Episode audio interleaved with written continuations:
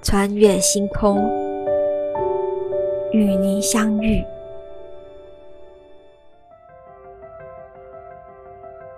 穿越星空，与您相遇。今天要跟大家分享的是，留一盏灯给您。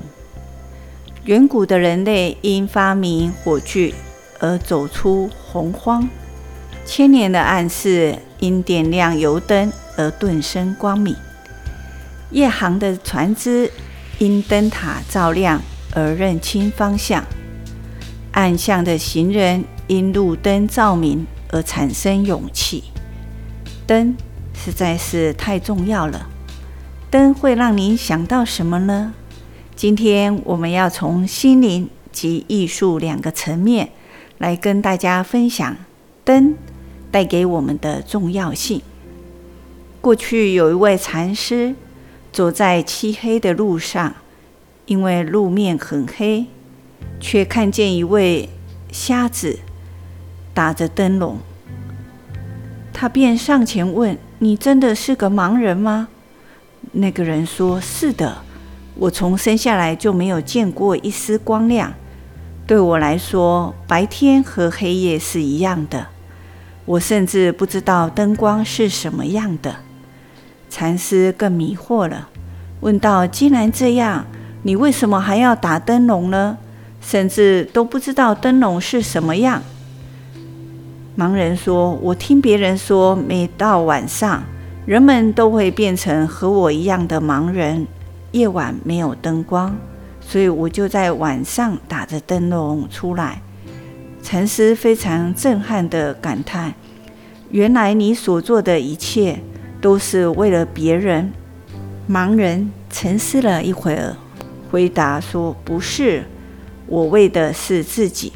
因为我是盲人，虽然什么也看不见，但是我的灯笼既为别人照亮，也让别人看到了我，不会因为看不到而撞到我。”这则故事给了我们深刻的启示：点亮属于我们自己。那一盏生命之灯，既照亮了别人，也照亮了自己。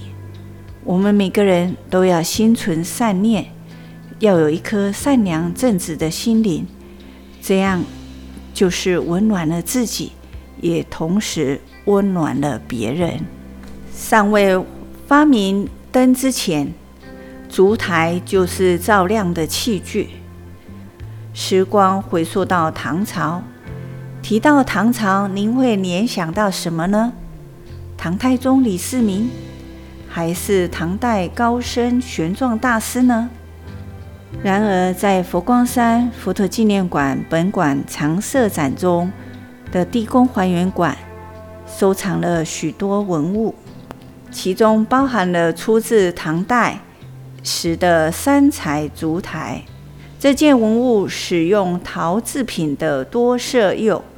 以黄、绿、白三色为主，故称为唐三彩。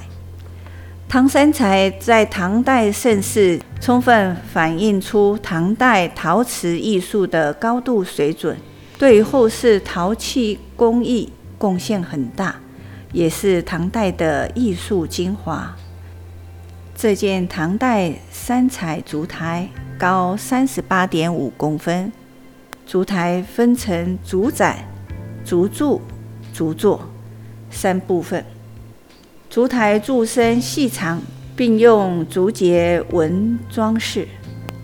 烛台上托莲花台座，莲花台上再托烛盏。烛柱下方承接两层台座，上层堆贴莲瓣纹，也就是佛教吉祥纹饰。下层为丝纹，丝纹亦是传统吉祥纹样，在唐宋时期甚为流行。烛台虽为日常用品，随着佛教信仰发展，灯具作为佛教燃灯仪式中的供器。各位听众朋友，从上述的介绍中，你有没有感觉到佛教艺术已经融入人们的生活当中？灯除了为我们带来了光明，燃灯更是与佛接心的桥梁。佛教最早的点灯典故，欧瑟斯王点燃万灯，通宵供佛。贫穷的贫女只能靠着一个铜钱，买了油膏来供佛，在佛前点燃了一盏灯。可是到了深夜，欧瑟四王的灯有的已经灭，有的灯光已经微弱，唯独男陀女所燃的灯光明不绝，直至天明。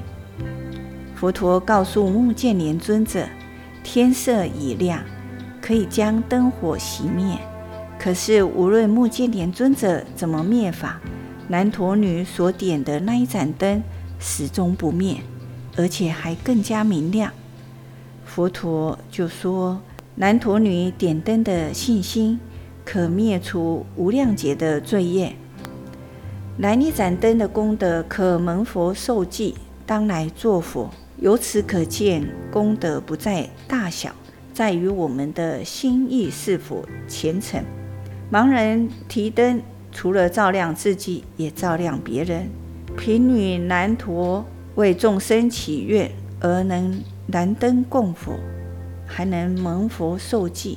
我们是不是也可以向他们学习这种无私奉献的精神，让灯灯能够相续传承不断呢？其实留一盏灯并不困难。